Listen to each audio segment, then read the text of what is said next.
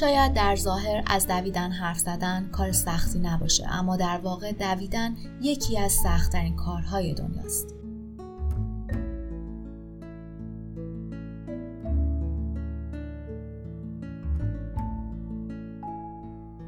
من الهام یزدی ها هستم و این دومی شماره پادکست چهلگیست درباره ورزش زنانه که میشنوید. پرونده این قسمت دو میدانی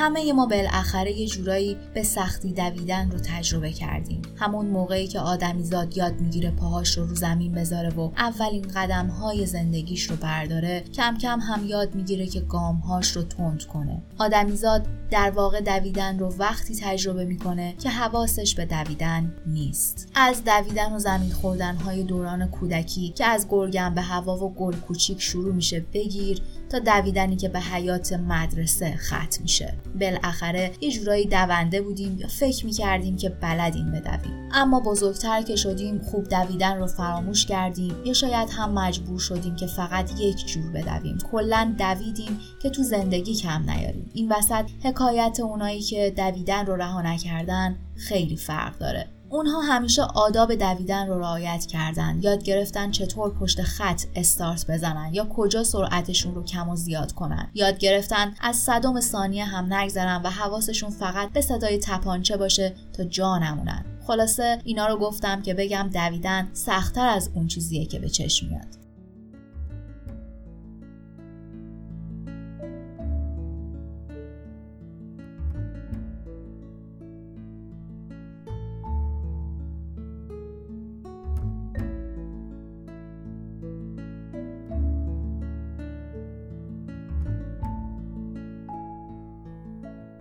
دویدن سخته اما دونده بودن سختتر و اگر یک دونده زن در ایران باشی سختی شرایط هم بهش اضافه میشه. ماجرای اینکه ورزش زنان در ایران تا چه اندازه با کمبودها و مشکلات و ناعدالتی روبرو هست رو بارها گفتیم و شنیدیم. این وسط بعضی از رشته ها که اتفاقا بهشون میگن رشته های پایه یعنی شنا و ژیمناستیک و دومیدانی در ورزش زنان ایران حال و هوای خوشی نداشته و ندارند.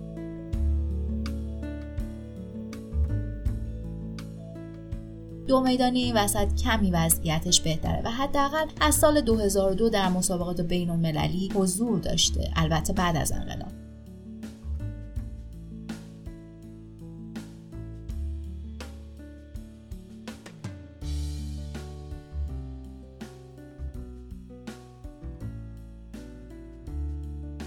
اولین بار پریسا بهزادی که الان نایب رئیس فدراسیون دو میدانی هم هست در رشته پرتاب وزنه در مسابقات آسیایی بوستان کره جنوبی با لباسی که شلوار کاور بلند و مقنعه بود با رقیباش مسابقه داد و بالاخره تلسم غیبت دو میدانی زنان پس از انقلاب در رقابت‌های بین المللی شکسته شد.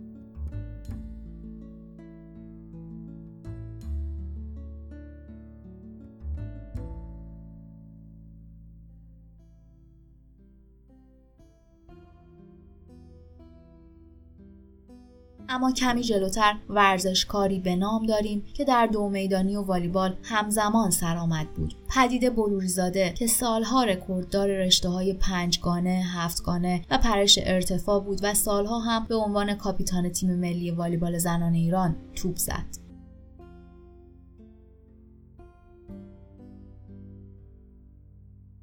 خانم بلوریزاده میگه اون دوران ما ورزش می‌کردیم چون ورزش کردن رو دوست داشتیم. بهتر قصه اون روزها رو از زبان پدید بلوریزاده بشنویم.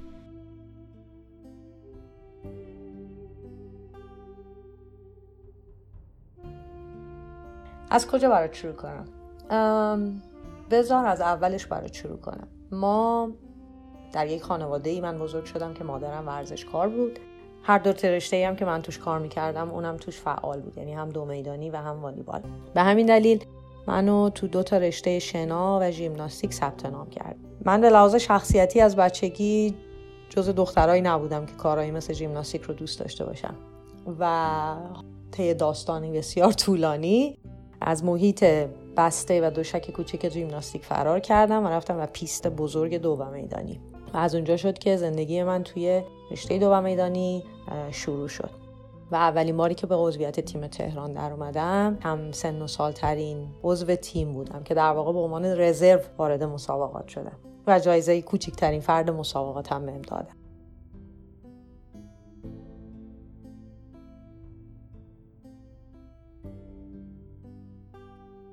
محیطی که ما توش تمرین می‌کردیم ورزشگاه شهید کشوری بود. پیست تارتان مصنوعی داشت مثل کفپوش بود در واقع. بسیار سفت و سخت ولی خب برای ما خوشایند بود. سه روز در هفته تمرین می‌کردیم سه تا پنج بعد از ظهر. با سختی پیست رو گرفتیم چون اون موقع اجازه نمی‌دادن که زنا برن و ورزش بکنن. در نتیجه پس از تحصن طولانی پشت در استادیوم با بسیاری از خانم ها موفق شدیم که ساعت سه تا پنج رو بگیریم که تا چندین سال پیش هم کماکان اون سه تا پنج متعلق به ها بود. چیزی که با دنیای امروز ورزش متفاوته این بود که ما اون موقع ورزش می‌کردیم چون ورزش کردنه رو دوست داشتیم. نگاهی که بهش می‌شد نگاه حرفه‌ای نبود. با اینکه یه فردی به نام مرحوم خانم شادپور که خودش از قهرمانان رشته دو میدانی و از مدالآوران آسیا بود پشت جریان رو می‌گرفت. ولی خب دیده حرفه‌ای به ورزش و ورزشکار زن وجود نداشت. ما برای رضای شخصیمون ورزش می‌کردیم و شاید بگم جز تنها نسل هستیم که از ورزش کردنمون نهایت لذت رو بردیم. هیچ وقت برای هیچ قراردادی دعوا نکردیم. دنبال حق و زحمه ای نرفتیم. پاداشی از کسی نخواستیم. تمام زندگیمون خلاصه می‌شد توی ساعتهای تمرینمون و اینکه یک امکانات پایه‌ای رو بهمون بدن و خب به طبع مربی های خوب که بتونیم لاقل به اهدافی که می‌خوایم برسیم.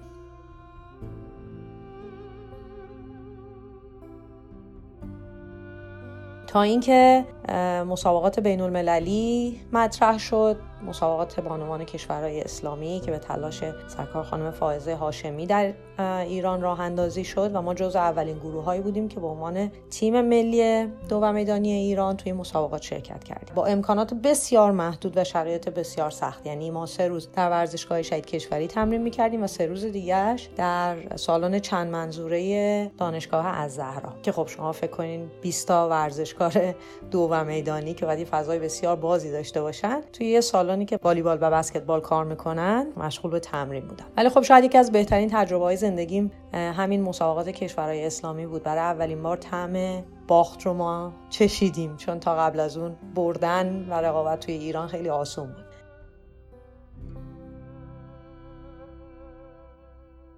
اینکه نگاه به ورزش بانوان اون موقع چطور بود و الان چطور بود؟ من فکر می‌کنم اون نگاه خیلی هنوز تغییری نکرده. یعنی ما متاسفانه هنوز جنس دوم محسوب میشیم. امکاناتمون هنوز برابر نیست. مربیایی که برامون استخدام میشن مربیایی نیستن که خیلی وقتا competence یا همون شایستگی کافی رو داشته باشن برای اینکه یه تیم رو رو سکوهای بالاتر آسیا ببرن. و این هم نه به دلیل اینکه ما پتانسیلش رو نداریم به دلیل این هستش که ما امکانات برای آموزش و مربیامون فراهم نمی‌کنیم. امکاناتی هستش که برای مربیان مرد ما فراهم هست و برای ما متاسفانه فراهم نیست. شاید اون فاصله هنوز از بین نرفته. یه خورده بهتر شده از حق نمیشه بگذریم. اردوهایی که می‌ذارن برای زنها خب امکاناتش خیلی بهتر شده.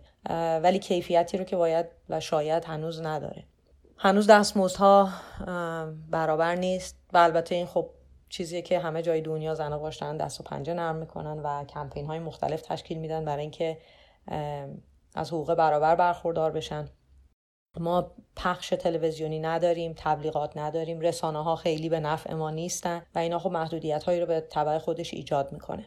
در مورد دو و میدانی اینکه ما الان کجا هستیم من احساس می‌کنم دو و میدانی ما قبل از این خیلی بهتر عمل می اون عمل کردی رو که باید و شاید هنوز ما تو ورزشکارانمون نمی‌بینیم. و متاسفانه خیلی از آدم های مستعد دارن فاصله می‌گیرن از رشته دو و میدانی چون بسیار رشته مشکلی هست بسیار رشته تنهاییه. و باید حتما انگیزه هایی براش وجود داشته باشه که ورزشکار رو توی زمین ورزش و سر تمرینات نگه داره. و ما متاسفانه سال هاست که این مسئله رو گم کردیم. برخوردهای نامهربانانه با خود ورزشکاران و مربیان باعث شده که خیلی ها بعد از اینکه عمر دوره قهرمانیشون به پایان می‌رسه پشتشون رو می‌کنن و میرن. که بزرگترین مثالش خانم لیلا رجبیه. یکی از کسانی که ما بسیار می‌تونستیم از وجودشون و از تجربهشون و از تمام تواناییاشون استفاده بکنیم در دو میدانی کشورمون و متاسفانه به قدری آزرده از دو میدانی رفته که احساس می‌کنم همه راه های برگشت رو براش بستیم خانم بلوریزاده ورزش حرفه‌ای رو در سن 37 سالگی به پایان رسوند. خداحافظی که برای هر ورزشکاری سخته.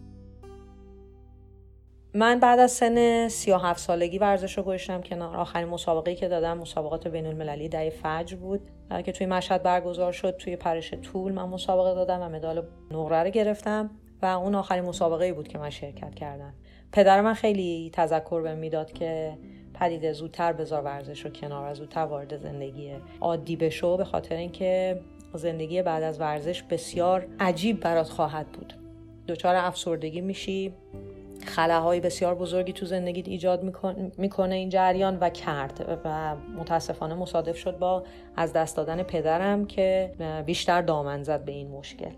و من سالها با خلاها و این مشکلات دست پنجه نرم کردم و شاید بگم بعد از مدت های اولین سالیه که دوباره احساس می‌کنم که توانایی وایسادن رو پاهامو دارم. و دلم می‌خواد دوباره برگردم به ورزش و جدی حالا توی بخش دیگه اون رو دنبال بکنم. همه جای دنیا شاید بدون اقراق بشه گفت که ورزشکاراشون رو بعد از اینکه تاریخ مصرفشون به انتها می‌رسه ول می‌کنن به حال خودشون. و این رها ساختن عواقب خیلی خوبی به دنبال نداره. یکی از بزرگترین مشکلاتش خشمیه که باقی میمونه چون اغلب ورزشکارا در دوران ورزشیشون هم سختی های بسیار زیادی رو متحمل میشن. خشونت بسیاری رو باید تحمل بکنن. سوء رفتارهای خیلی زیادی باشون میشه. حالا چه از جانب فدراسیوناشون مربیاشون بلکه حتی از طریق طرفداران و تماشاچیان و رسانه های جمعی. بنابراین باید حتما برای داشتن یه جامعه سالم و برای اینکه بتونن از توانایی این ورزشکارا استفاده بکنن باید همیشه تمهیداتی اندیشیده بشه که این افراد در سالهای نزدیک به بازنشستگی و در نهایت بعد از بازنشستگی سلامت و بهداشت روانشون از بین نره. و متاسفانه این مقوله هستش که ورزشکارا همه جای دنیا باش دست و پنجه نرم می‌کنن.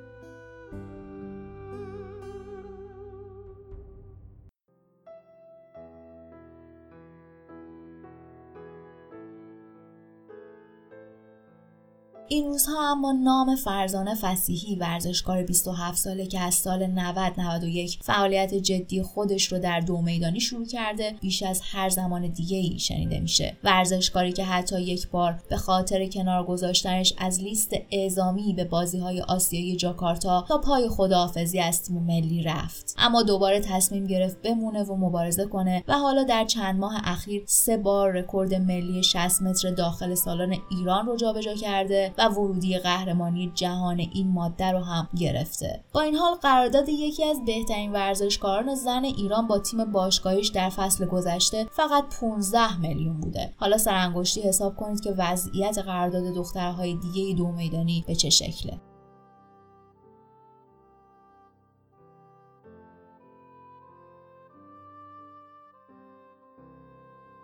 یکی از اتفاقات خوب برای فرزانه در ماهای اخیر حضور همسرش در کنار پیست مسابقه در ترکیه و سربستان بود. موضوعی که هنوز ورزشکارای زن داخل ایران از اون محروم هستند. هنوز به ندرت اتفاق میفته که همسر یا پدر یک ورزشکار بتونه از روی سکوها یا کنار پیست مسابقه یک ورزشکار زن رو تماشا کنه. به فرزانه برگردیم. اون که کلی انگیزه گرفته و برای آینده برنامه ریزی کرده قرار بود خودش رو برای ماده های دوی و 200 متر آماده کنه. ولی حالا با شیوع کرونا تمریناتش به هم ریخته. با توجه به شرایط کنونی و بیماری کرونا اکثر ورزشکارا تمرینای خودشون توی خونه انجام میدن. و ما هم همینطور به خاطر اینکه فکر می‌کنم که سلامت جامعه و روند حالا جلوگیری از شیوع این بیماری خیلی واجب تر از ورزش قهرمانی باشه. من تا اونجایی که می‌تونم تمرینم توی خونه دارم ادامه میدم تا ببینیم که خب چی میشه و چه اتفاقی قرار بیفته. ولی خب انشالله که امیدوارم زودتر این بیماری شکم بشه و تمام ورزشکارا بتونن تمریناتشون از سر بگیرن. اما فرزانه اونقدرها هم از به تعویق افتادن المپیک 2020 دلخور نیست و میگه المپیک هم به تعویق افتاد و خب ما این اتفاق به فال نیک می‌گیریم و اینطوری من یک سال دیگه تمرین می‌کنم بیشتر تمرین می‌کنم بیشتر تجربه به دست میارم و قطعا می‌تونم رکوردامو خیلی بیشتر و بهتر ارتقا بدم و امیدوارم که اتفاقای خوبی در آینده بیفته.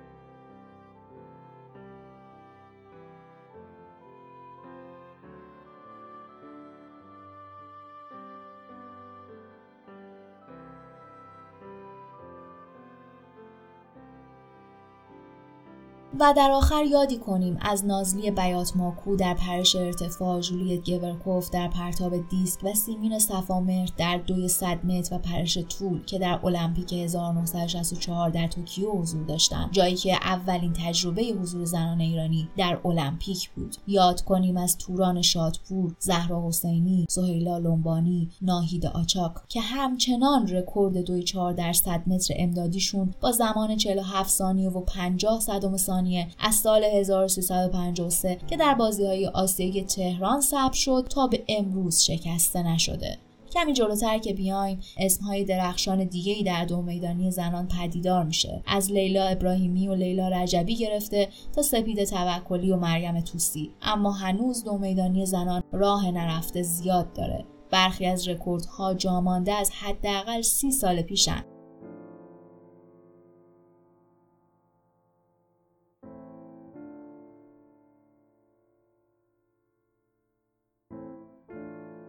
دویدن کار آسونی نیست اما سختش اونجاست که هنوز درخشش زنان در پیست تارتان به چشم مسئولان نیومده.